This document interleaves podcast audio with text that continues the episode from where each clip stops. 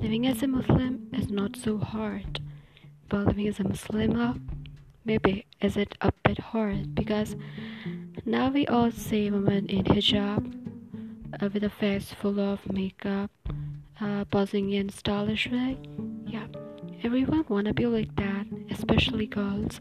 Everyone wanna be like that, be like whatever they are doing, be like whatever they are, be like others.